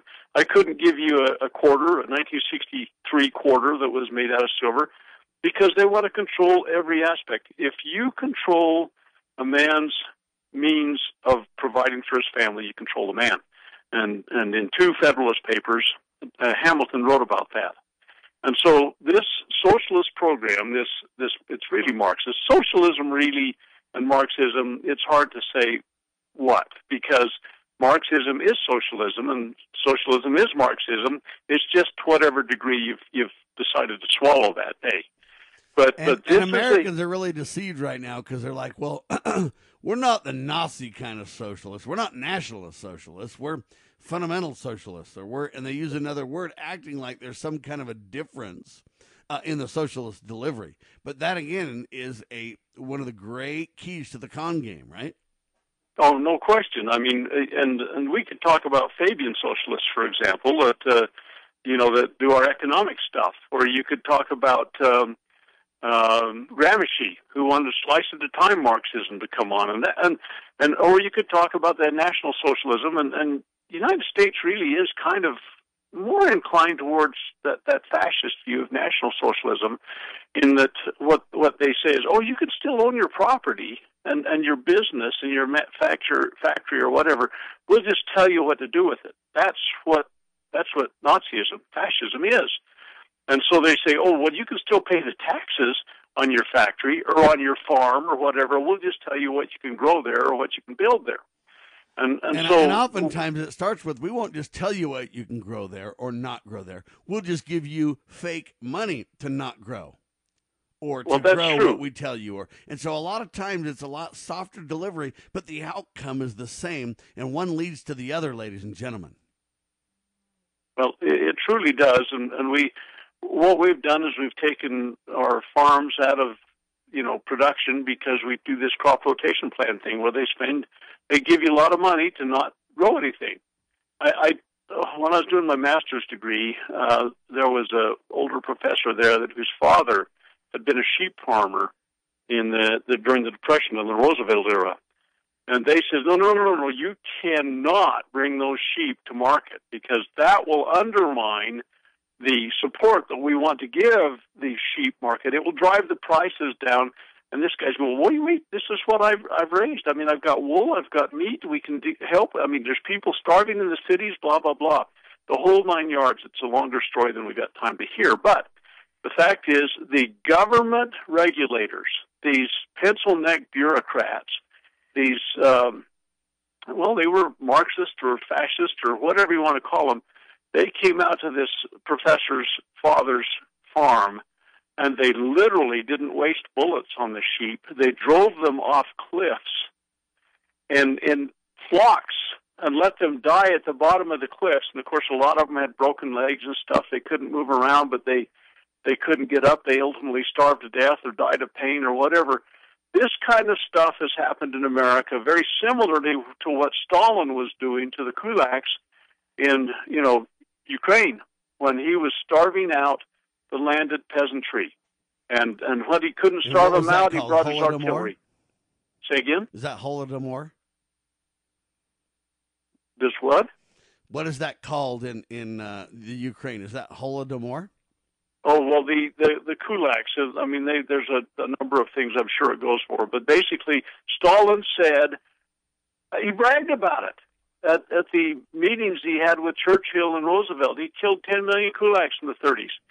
And, and America has done this kind of stuff, and, and it's a re-implementation of what we're doing here. Whether it's whether it's Pancho Villa or whether it's FDR or whether it's Stalin or whomever it is, Hitler, this is wrong.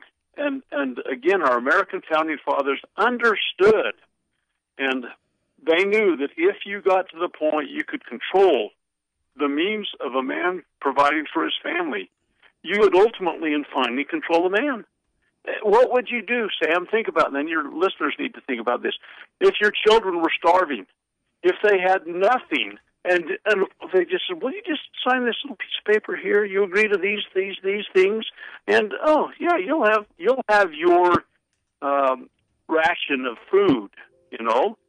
And and it's like, well, but my kids, they, I've got to do this. I mean, think how desperate people become, you know? And, and this is exactly where we're going in America, and tragically, um, we're facilitating it by the buffoons that are not worthy of governance. They, they are, un, they are unworthy at every level. They're dishonest, they're immoral, they're unprincipled, and they, there is nothing that they would stop at to, uh, you know, prevent them from going forward and destroying this great land. And unfortunately, we have uh, we have continued to allow it to happen, and and are we're complicit because of our complacency. You know, I mean, we just apathy. We don't know and we don't care.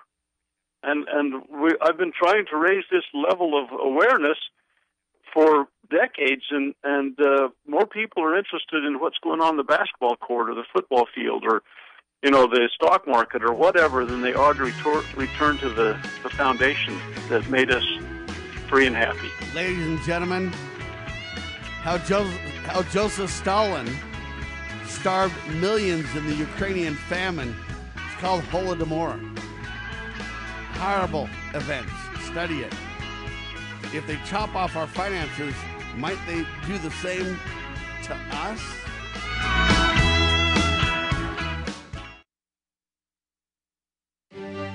As a parent, is receiving a faith based, character focused education for your children difficult to find? Do you believe that godly principles should be a central component in your child's education? Imagine a school where faith and integrity are at its center, where heritage and responsibility instill character. For over 40 years, American Heritage School has been educating both hearts and minds, bringing out academic excellence. This is the school where character and embracing the providence of a living God are fundamental, where students' national test scores average near the 90th percentile. With American Heritage School's Advanced Distance Education Program, distance is no longer an issue. With an accredited LDS oriented curriculum from kindergarten through 12th grade, your children can attend from anywhere in the world. American Heritage School will prepare your child for more than a job, it will prepare them for life. To learn more, visit American Heritage.org. That's American Heritage.org. Scott Bradley here. Most Americans are painfully aware that the nation is on the wrong track and in dire straits. Unfortunately, most political pundits only nibble around the edges when they claim to address the issues. Even worse, many of the so called solutions are simply rewarmed servings of what got us into the mess we currently face. And the politicians think we're so gullible and naive that we'll buy their lies that they have reformed and now understand where they led us astray. Unfortunately, the truth of the matter is that they simply wish to continue to hold power. The solution to America's challenges is found in returning to the timeless principles found in the United States Constitution. My book and lecture series will reawaken in Americans an understanding and love of the principles which made this nation the freest, most prosperous, happiest, and most respected nation on earth. Visit to preservethenation.com and order my book and lectures to begin the restoration of this great nation.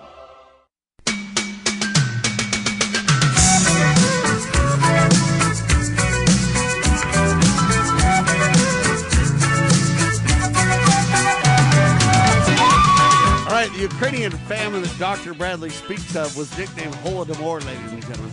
Stalin was evil and literally controlled absolutely everyone's lives to the point where he just literally murdered through famine and starvation so many people. I mean, it, I'm not saying that the Holocaust isn't true. I'm just saying it makes the Holocaust look small, though. And uh, they did this to uh, the people or the group of people. Uh, what do they called again, Dr. Bradley? Kulaks. All right. It's just something people need to understand to tie that together, right? Well, see, here's here's the thing. Um, what happened is these people were independent landowning farmers. They had the means to produce food for their families, and has been said, you know, it's about as hard to starve a farmer to death as it is to drown a fish. Okay, these people would not capitulate, and what Stalin decided he was going to do was going to he was going to nationalize their farms. He was going to take them from them and put them into the uh, ownership of the state, if you will.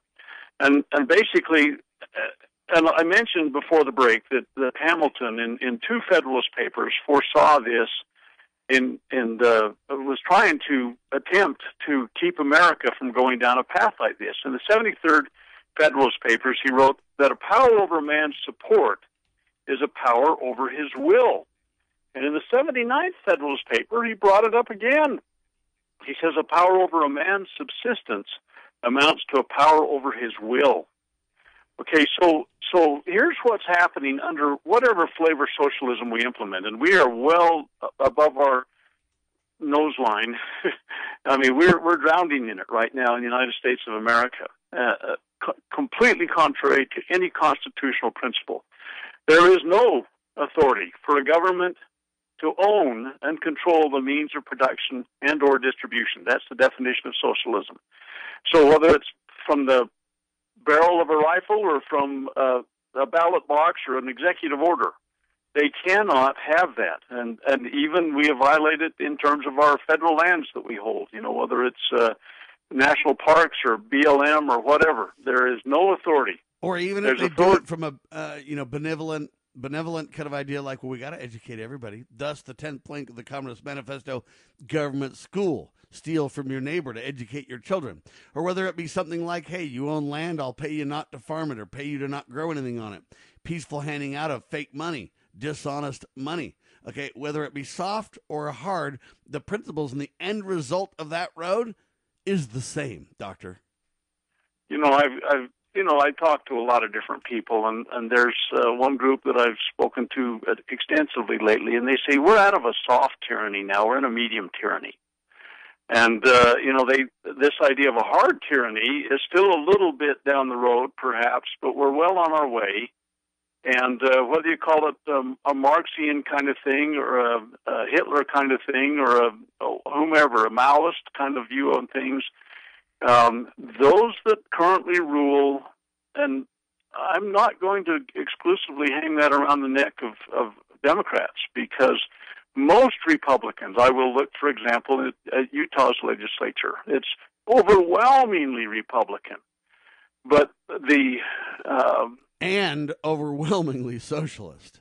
There's no question about that. It's absolutely absurd what they're doing, and they continue to hand off and they don't hand it off. They shovel it out with great scoop shovels or backhoes or front end loaders or whatever.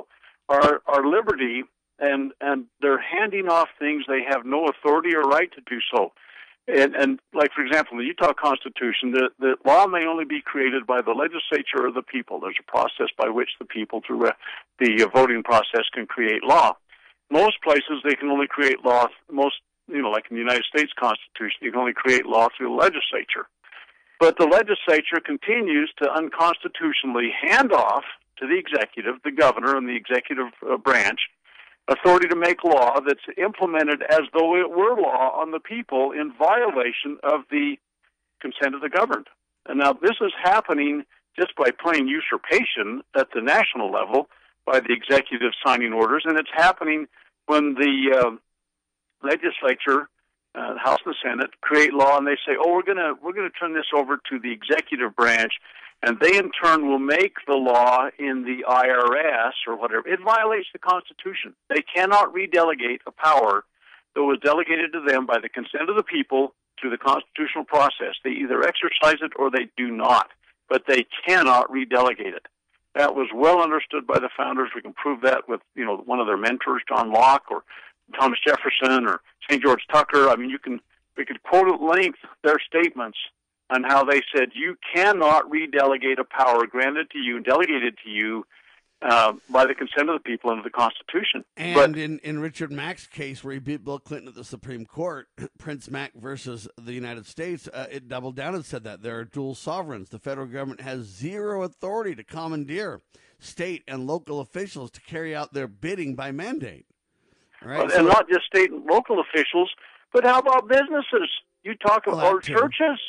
You think about this. I mean, if banks are enforcing and becoming basically enforcement arms of some government agency, whether it's state, local, or national, or whether you have churches that have capitulated their divine role, if they ever had any, and claimed as as direct and from God, they're now capitulating and saying they're going to become agents of the government by enforcement of these things, whether state, local, or, or national. It's just appalling to me. very serious, serious things, ladies and gentlemen. So I wanted to bring up this Operation Choke Point. Uh, it's now uh, being dubbed Operation Choke Point 2.0 because Trump tried to kill it, but Obama and Biden brought it back. And we're starting to see more and more businesses get literally just shut down. No explanation, they just shut you down. And when you ask them why, they say, well, you violated our terms of service. And then we go read their terms of service, and then we come back and we say, in where have we violated your terms of service? And they just say, no comment.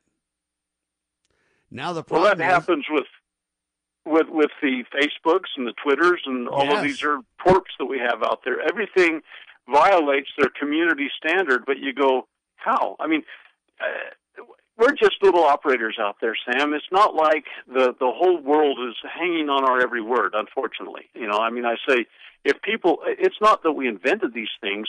God gave us these things, and we're supposed to uphold these things. But anyway, we give this this spiel every time we get a chance to for people to say, uh, "No more. We're going to live up to what we were granted originally." But you know what? We have been finding the censorship on messages that we put out. To I mean, they just shut you down. You violated our community standard. What? How? It, well, what? You're not putting out correct or true, uh, you know, information. Where? I mean, we have subject matter experts that uh, that honestly, most of our subject matter experts, and I mean, you and I talking have have a lot more brain power than apparently our House of Representatives or our Senate or our President have in terms of being able to understand these principles. But but they say, oh no no no, this this is not the narrative. This is not the script. And so we are being shut down personally. We have experienced that, and it's absolutely appalling to me that this First Amendment thing uh, has been turned the way it has. We protect lewd, crude, and, and uh, vile speech that is immoral in every case, and, and protected by quote unquote by the First Amendment. And what the First Amendment really was, the First Amendment was set there to protect political speech, to be able to expose things that were happening, and this right of assembly and redress and all this. The idea that you can, uh, you know, put out I don't know, nude dancing or, or vulgar large or whatever is protected to the nth degree by the idiots that have run our courts, but they will they are blocking. Uh, for example, the federal election committees have basically established a program where the incumbent is protected, and the upstarts that might get into the process are are basically pushed under. The whole thing is upside down and backwards, and and we as a people don't understand this.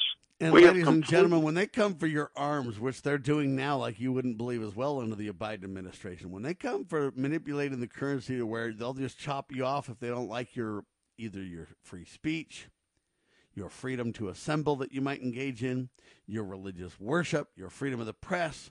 Uh, you try to push for a redress of grievance. I think I've named all five fundamental guarantees in the First Amendment.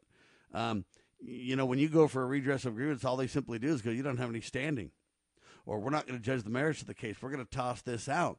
I don't even know that a class action lawsuit can stop this because we don't have any money. They've stopped all of well, our funding. Uh, where do you. Go? It's interesting back in the in 1933 when Roosevelt confiscated all gold. See, that's real money. Gold and silver. I mean, thousands of years. You know, people have known there was intrinsic value there, and they've had that, and that's what the basis of American uh, money is: stamped money uh, you know, Article 1, Section 8, Clause 5, and we can go back through all of that if we needed to. But what happened was he confiscated gold. It became a federal offense to own gold. In fact, that's why when you get a, uh, I don't know if they're still doing it, but it used to be a few years ago that if you signed on for a, uh, a safety deposit box, you had to assure there would be no intrinsic value money that was stored in it, you know. And so, but if you had gold, let's say I had a few $5 gold pieces and I wanted to go buy groceries or whatever, it became illegal to exchange in gold because of his complete tyranny that he was implementing. It's a, it was a Marxist approach that Pancho Villa understood, and um, and FDR implemented more completely.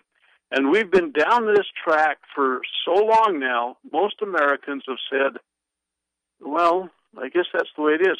What we need to do is realize that it's the wrong way, and we have a way back if we will simply look at our back trail and go back down that trail, pick up the pieces that have been falling off our Constitution, and re implement them with vigor, strength, passion in every way, shape, and form and and uh, there is a way back. We don't have to have violent revolution. Amen. We turn to God, family, and country, ladies and gentlemen. You turn to God, and we repent as a people, so that He'll protect us and heal our land. Biblical reality for solutions. Secondly, turn to your family. Prepare, prepare, prepare is the answer when it comes to your family. Work on spiritual healing and spending time together and preparing uh, yourself. You need food. You need fuel. Uh, you need shelter. Right. You need water. You need clothing right? Those are some fundamentals that you need. And then when it comes to country, what you need to do is fund radio programs like this, okay? I'm not begging for your money to support my family. I've got a day job, okay? However, uh, you know what? This stuff takes a lot of money, and we need your financial support. LibertyRoundtable.com, LovingLiberty.net are the websites for us. Dr. Bradley's website, FreedomsRisingSun.com. But when you donate to us, we'll use every penny to educate about these things. And if we, the American people, allow Operation Choke Point 2.0 to stand, I'm telling you right now, this will eventually become Operation Choke Point 3.0. Right now, it's affecting businesses, and you may feel bad and go, "Golly, I wish, I wish I could do something for them, but they must be the bad guys, or they must be doing something wrong." Eventually, it will become you, and a rude awakening will occur. It won't just be businesses; it will be people. Anybody that do, that does not go along with their agenda will eventually be, you know, um, herded into Operation Choke Point, ladies and gentlemen. Go read Revelations if you don't believe me. And I'm not telling you that it's the mark of the beast, but I am telling you that they are trying to control us using one currency to force us in, and then two to lock us out in a blacklist. They're dividing the people, ladies and gentlemen, and we better be aware of it and stand up now. Donate liberally today, folks. It's the only time we believe in liberalism is when it comes to your donations. Just simply add zeros. We need every penny we can get so that we can broaden our scope and tell the tale of liberty. It is about God, family, and country. We're not negative. We believe in solutions. The solutions are for the American people to turn to God and stand together for the sacred cause of liberty. For Dr. Scott Bradley and Sam Bushman, we declare this nation shall endure. God save the Republic of the United States of America.